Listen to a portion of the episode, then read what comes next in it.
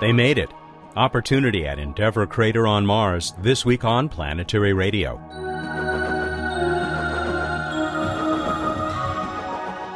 Welcome to the travel show that takes you to the final frontier. I'm Matt Kaplan of the Planetary Society. Even the scientists and engineers pushing the little rover to its destination doubted it could reach Endeavour. Yet opportunity has arrived at the rim of that vast crater. We'll hear excerpts of a celebratory press conference that also shares a new and very exciting find. Talk about exciting. How about a planet made of diamond? Bill Nye will share that jewel of a tale in his visit with us, and Bruce Betts will help me celebrate an accomplishment of our own, as you were about to hear in my conversation with Emily Lakdawalla, the Planetary Society's Science and Technology Coordinator, and the editor of its blog at planetary.org. Emily, we have a couple of good things to talk about this week, but first of all, I want to thank you for uh, retweeting, letting all of your Twitter followers know about our uh, win of the Parsec Award at uh, DragonCon, and uh, thank you for your contributions to the show. And thank you, Matt, for making such a great show. It's been fun to participate in this over the years. I'm sure glad you feel that way, and I know that the listeners out there feel that you are a big part of it, and uh, I certainly agree with them. So, on with uh, space exploration. Uh, first of all, uh, just uh, heads up to people that your monthly What's Up is available. That's right, and probably the biggest thing happening this month is the launch of Grail, which who knows, it might have happened by the time some of you are listening to this show. Hmm. Let's wish them luck. Now let's talk about Pluto and specifically your attendance at this uh, New Horizons session. And you are a very, very bad girl for wearing that T-shirt. yeah, I've got quite a collection of Pluto demotion T-shirts. This one showed a a uh, model of the of the solar system suspended on strings, and there was one cut string and a pair of scissors and a little ball of Pluto floating at the bottom. And Alan Stern was not happy. You took some and, grief. yeah, in fact, the very first thing he did opening the meeting was to call me out for wearing the T-shirt um, but you know, I did it just to poke poke fun. And, and anyway, the the workshop was was really fun. There were about fifty people there. A lot of my friends from graduate school and, and meetings that I've been to. And the whole goal of this meeting was to get people together, both scientists on the New Horizons mission and people who have nothing to do with the New Horizons mission, and talk about what we might expect to see on Pluto when we get there in terms of its surface composition and its surface geology.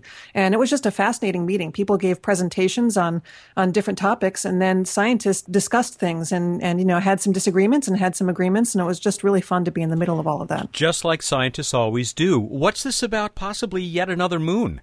Oh, there is another moon. And uh, so Pluto now has four moons, and there may even be more. They've got time on the Hubble Space Telescope to search for more moons, which is very cool. It gives New Horizons even more things to look at, but it's also slightly scary because all of those moons in the Pluto system means that there's a lot of dust floating around those moons from uh, meteorite impacts. And, you know, anything the size of a marble could be the end of the New Horizons mission mm. if it's in the wrong place at the wrong time. So more study is needed. And, and this time it's not just because scientists are are curious, it's because the health of the spacecraft is, is in question. All right, Emily, we'll leave it there. The date for your uh, What's Up in the Solar System in September report, that's an August 31 entry on the uh, blog, and you got to go to August 30 to read Emily's full write up about the New Horizons workshop. We are done. Thank you, thank you, thank you. And you too, Matt. Emily Lakdawalla is the Science and Technology Coordinator for the Planetary Society and a contributing editor to Sky and Telescope magazine. Up next is Bill Nye, the executive director of the Planetary Society and the science guy. Hey, Bill, we have a story this week that is uh, really beyond belief, and I'm not talking about the Parsec Awards. Talking about the diamonds. Yes. hey, everybody, there's a pulsar, a millisecond pulsar spinning 10,000 times a minute and wait, wait, there's more. It's made of solid diamond. That's what you're talking about, right? Yeah. Well, here's what I just thought of Pulsar in the sky with diamonds. Oh, wow. Oh, Matt, Matt, Matt. So, anyway, everybody imagine this. These guys using uh, the 64 meter telescope, New South Wales, Australia, observe this thing, analyze it with supercomputers in two different countries and everybody agrees that this uh, is just a few thousand kilometers across, right? 60,000 or something. It's 300 times heavier than the Earth because it's made of diamond. How cool is that? That you talk about stranger than fiction. That's really an, an astonishing thing. It it's really is. 4,000 light years away. It's in the Milky Way. Party on. Now, Matt, Matt, I must ask you, talking about stranger than fiction, did you not travel to Atlanta in the United States and North America this weekend? And did you not win the best fact behind fiction podcast? Yeah, guilty as charged, Your Honor. We did. We won. The Planetary Society, the whole crew, you, Emily, Bruce, uh, we took fact behind the fiction. That is remarkable, man. That is a great job. So thank you for listening, Planetary Society members. Through your support, we were able to do this radio broadcast. Perhaps uh, by winning this award, we will, in the modern verb, leverage this into a big thing, huge. Matt, congratulations. You produced this thing and you do a great job, and I very much appreciate it. Everybody, if you get a chance, check out the story about the diamond pulsar it's on the web in a few places. What a remarkable thing. A, a giant planet made of diamonds spinning 10,000 times a minute. it's like Dr. No or something. It's amazing. well, it's just one more thing where uh, we make discoveries in space that really change the way we think about our place in it. If you can imagine this celestial body you have a terrific imagination. Solid diamond, 10,000 times a minute. Hey, Matt, really good uh, talking with you. Congratulations again to Planetary Radio. Thank you so much, Bill. I'm very, very pleased and proud for all of us. Uh, he is Bill Nye, the executive director of the Planetary Society. He uh, joins us each week with uh, his thoughts about pulsars in the sky with diamonds, and uh, now and then uh, some kudos for this radio show. I'm going to be right back with the latest news about opportunity crawling around up there on Mars.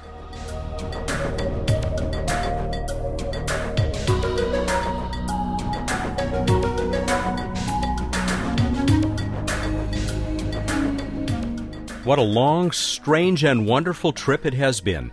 The little rover with the three month guarantee has now been exploring Mars 30 times that interval.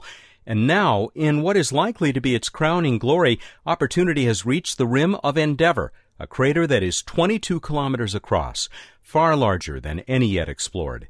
It now sits on a spot called Cape York, Several leaders of the Mars Exploration Rover mission gathered for a press conference on September 1st. It opened with an overview from Dave Lavery of NASA headquarters in Washington. Dave has been the program executive since before the launch of Spirit and Opportunity in 2003. He is also the program executive for the next generation Mars rover program, the Mars Science Laboratory, or Curiosity. We're now on Sol 2703 of Opportunity's 90 Sol mission. During her initial explorations, the rover and her sister rover Spirit returned unprecedented science results and information about the current surface and ancient history of Mars. They confirmed theories about the presence of persistent water on the ancient surface of the planet. An opportunity provided information that described an oxidizing, acidic, and sometimes wet history for the Meridiani Planum region that may have posed stiff challenges to the potential for Martian life.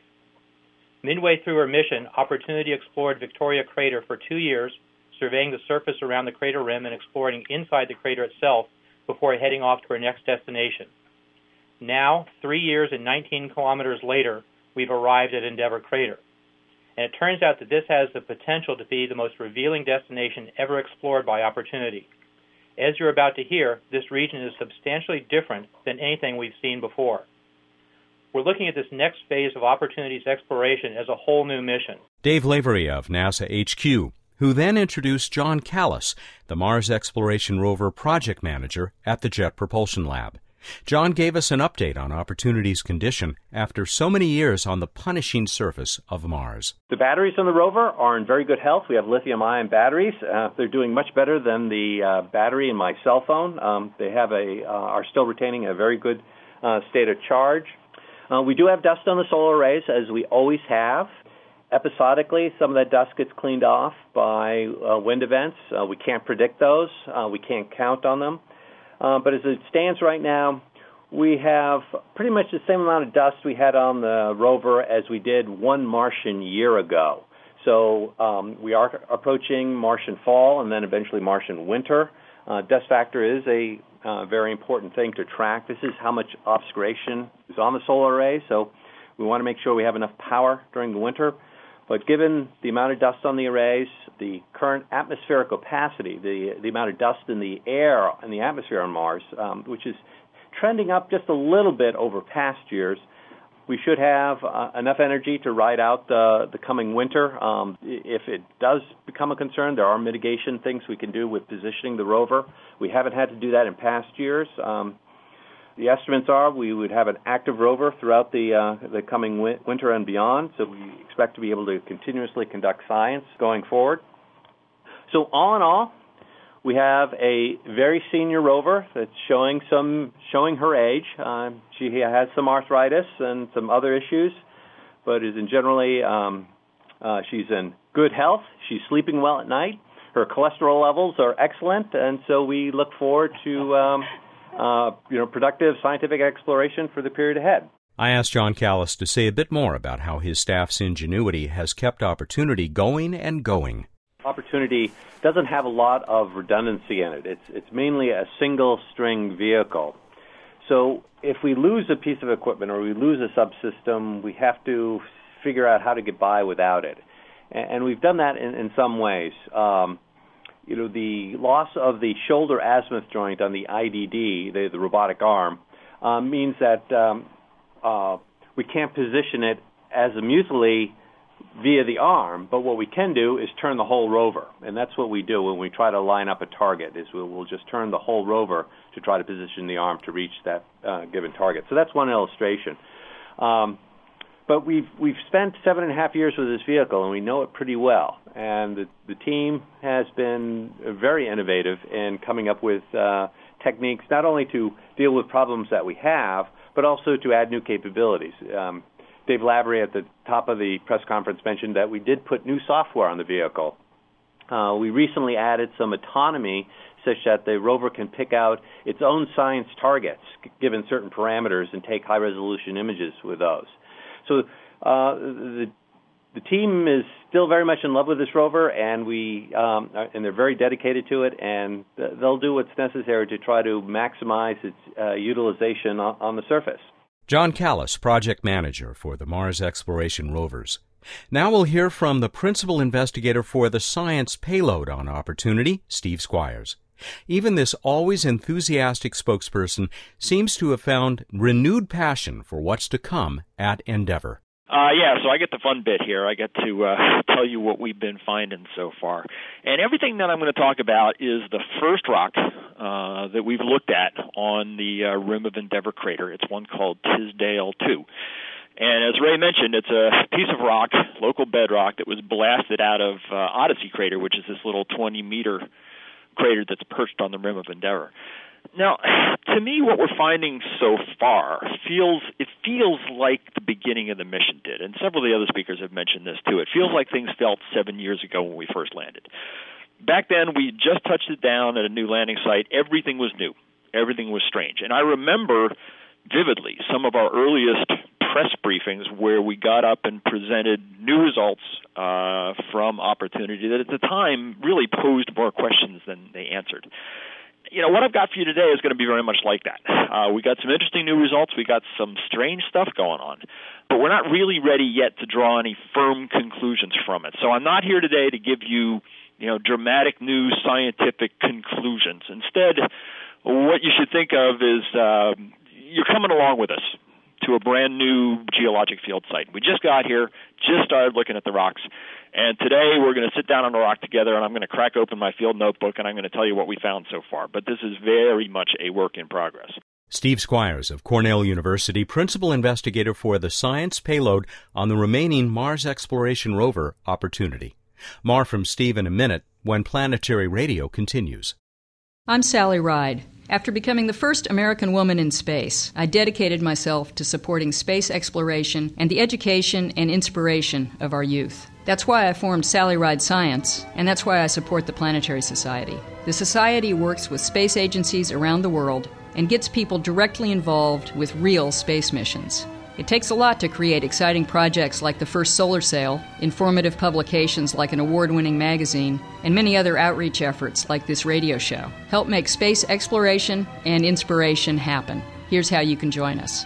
You can learn more about the Planetary Society at our website, planetary.org/radio, or by calling 1-800-9-WORLDS. Planetary Radio listeners who aren't yet members can join and receive a Planetary Radio t-shirt. Members receive the internationally acclaimed Planetary Report magazine. That's planetary.org/radio. The Planetary Society, exploring new worlds.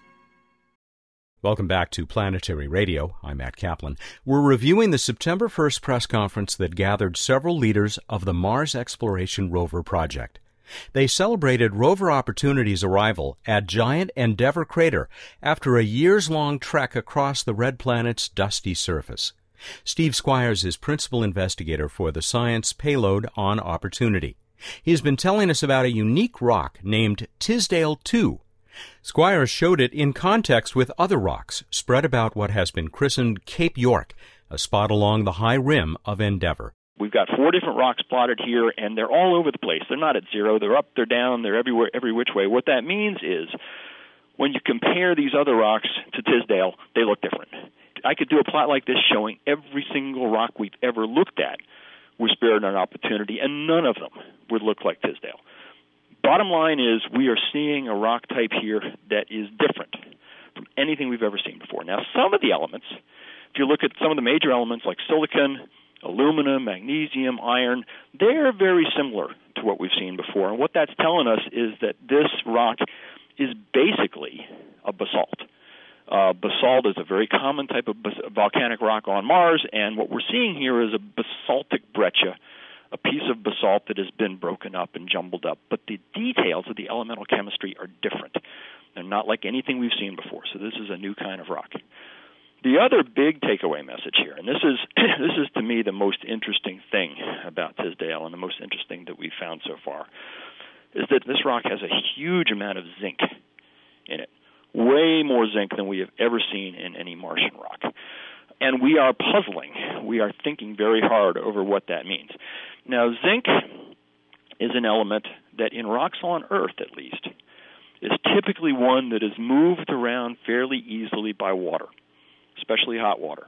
And you can find rocks on Earth, when you find rocks on Earth that are rich in zinc, they typically formed in a place where you had some kind of hydrothermal activity going on. In other words, you have uh, water that gets heated up and it flows through the rocks and it can dissolve out zinc and redeposit it in various places.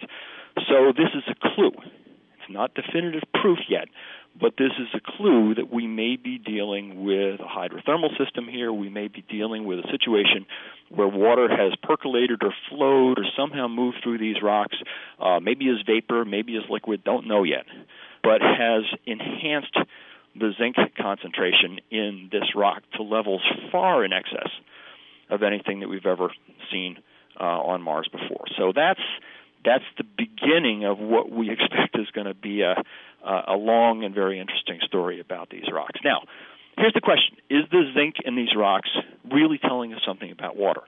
The thing is, there are things that we can look for, there are things that we can do next. Okay, does the zinc, we've only looked at one rock so far, does the zinc vary from place to place? Is it concentrated along fractures, along veins where water can move most easily? Does zinc correlate with other elements. In other words, if if zinc is high, are there other elements that are transported easily easily by water that are high as well? If you look at this rock, you see that there's a lot of chlorine in it. There's a lot of sulfur. Well, chlorine and sulfur are also elements that are moved easily by water. Does that story hold up as we go and look at other rocks? So what we need to do is go now and look at other rocks, in particular try to find bedrock here on Cape York. That's stuff that's in place, stuff that hasn't been transported, hasn't been moved. We think that the best place to find bedrock um, at Cape York is somewhere to the northeast of our current location. So that's where we're going. We plan to drive to the northeast yesterday. It just executed. We're going to be driving further to the northeast, and we will see what we see. Once we find some bedrock, we're going to look at it again, just like we have here um, we're going to apply other tools to it. We have our RAT, our rock abrasion tool, that we can use to grind into rock. Now, we didn't use the RAT on Tisdale because Tisdale is too bumpy. It's too rough. It's very hard for the RAT to handle. We're going to be looking for flatter rocks that maybe we can use to, to grind into, see if the zinc is, is all the way through rather than just a, a coating on the outside. We'll be looking for other evidence of water activity. So stay tuned is basically the message. We've got an interesting story that we're working here. We've got a basaltic breccia that's chock full of zinc. Uh, it's telling us something probably about water. Uh, we're heading to the northeast uh, to look for bedrock. Could be there in just a, a matter of days. And then we'll see what we see. It's pretty much pure exploration at this point. So, a rock that just possibly indicates past geothermal activity on Mars. Steve Squyres was asked what kind of geothermal activity. Was this once the Yellowstone Park of the Red Planet? You can imagine many ways in which water and hot rock can interact with one another. I mean, the most spectacular are you know geysers and that sort of thing, but there are much simpler ways. You can just have warmish water percolating through the ground and depositing minerals as it goes. You can have uh, hot vapor with no liquid at all, but hot vapor sort of coursing through the rocks and, and changing the chemistry as it goes. All of these are possibilities, and it's just way, way, way too early to speculate even meaningfully on the exact interactions that, that have taken place here. You know, what I'd love to know is I'd love to know if you were standing there with your boots on the ground right after the crater formed and it's still hot from the impact, what would it look like? But it's it's just too early to say at this point. We we need to look. We've looked at one rock. Steve Squyres, principal investigator for the Mars Exploration Rover Science Payload, at a September 1st press conference. Let's hope it is far from the last report we'll get about opportunity at Endeavour Crater. Bruce Betts will join me in a few moments for a celebration of another sort.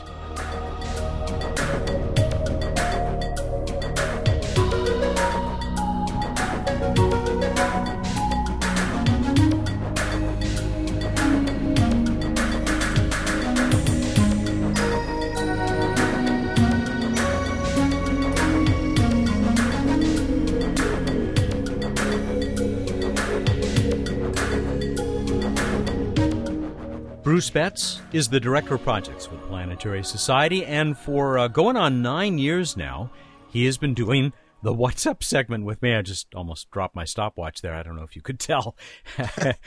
Which means, big guy, that you have a big part in uh, this uh, winning of the Parsec Award. So congratulations. Thank you, and congratulations to you. How how does it feel to be a newly award winning producer host? It feels uh, pretty good. It feels pretty good. It feels uh, like I'm about uh, 3.3 light years wide. My head right now. so it only grew by a little bit? Yeah, just a tiny bit, 5 6%. Here's the actual winning of the award. You ready for this? And the Parsec Award for Best Fact Behind the Fiction podcast goes to Planetary Radio.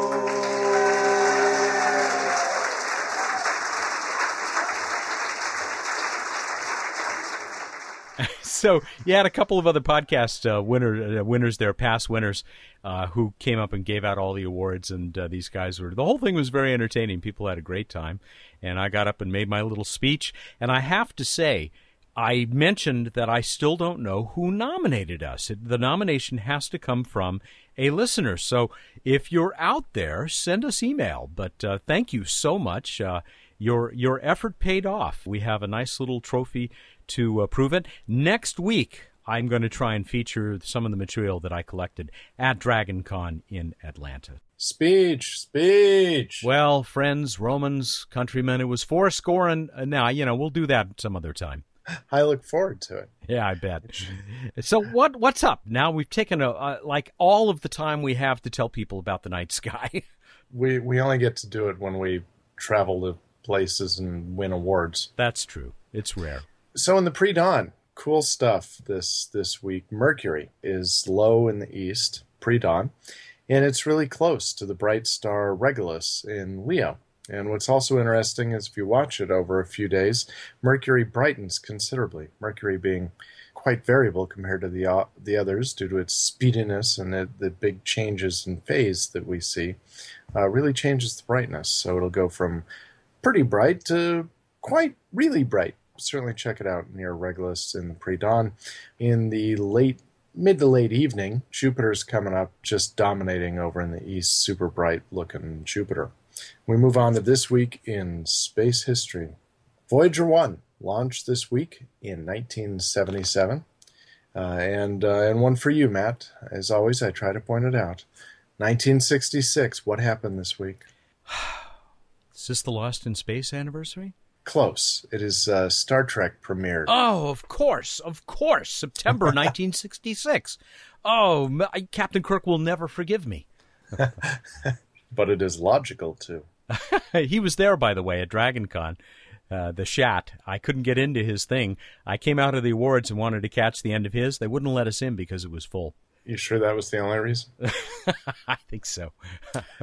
Two words restraining order. that went away years ago. Oh, okay, good. We move on to random space fact. Which is how a lot of the people uh, in costume sounded at DragonCon, actually. Satellites, moons in the Jupiter system are named for Jupiter's lovers and descendants.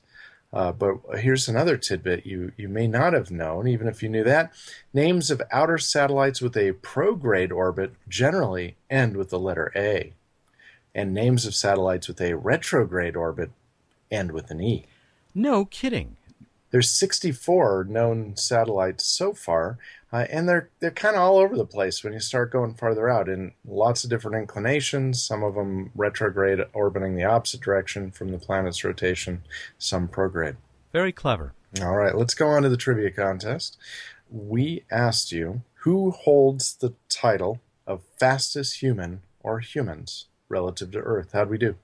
I guess we have to disqualify David Kaplan's answer because he said that it was probably the Roadrunner when he was being chased by Wile E. Coyote. But he's a bird, as even David pointed out. Yeah, yeah. So we go to the answer that most people came up with. Our winner this week, Jason Lehman. Jason Lehman of Raleigh, North Carolina, not too far from where I just came back from. And uh, he said it was the crew of Apollo 10, Eugene Cernan, John Young, and Tom Stafford. They got up to 39,896 kilometers per hour, also 24,791 miles per hour, or perhaps most significantly, 37 ten thousandths of c of the speed of light. really? That high? yeah, it's actually a little better than I would have uh, expected. Yeah, me too. Jason, you won. We're going to send you a Planetary Radio t shirt. Thanks for playing. All right, we move on to our next question. Where does the word parsec come from? Parsec, as you alluded to, is about a unit of distance about 3.26 light years, but where does the word come from? Go to planetary.org slash radio, find out how to enter. And this time you have until September 12, Monday, September 12 at 2 p.m. Pacific time, to get this Parsec award winning program, that answer. All right, everybody, go out there, look up in the night sky, and think about what Matt would look like with a head that were actually one parsec in diameter. Thank you, and good night. Not but don't think too long; it's terrifying. Not so different. Uh, he's Bruce Betts, the director of projects for the Planetary Society, and he joins us every week here for What's Up. Next week, my visit to DragonCon, the big science fiction and fantasy convention in Atlanta, Georgia, where I heard about how the world will end. Planetary Radio is produced by the Planetary Society in Pasadena, California, and made possible by a grant from the William T. and Eileen L. Norris Foundation and by the members of the Planetary Society. Clear skies.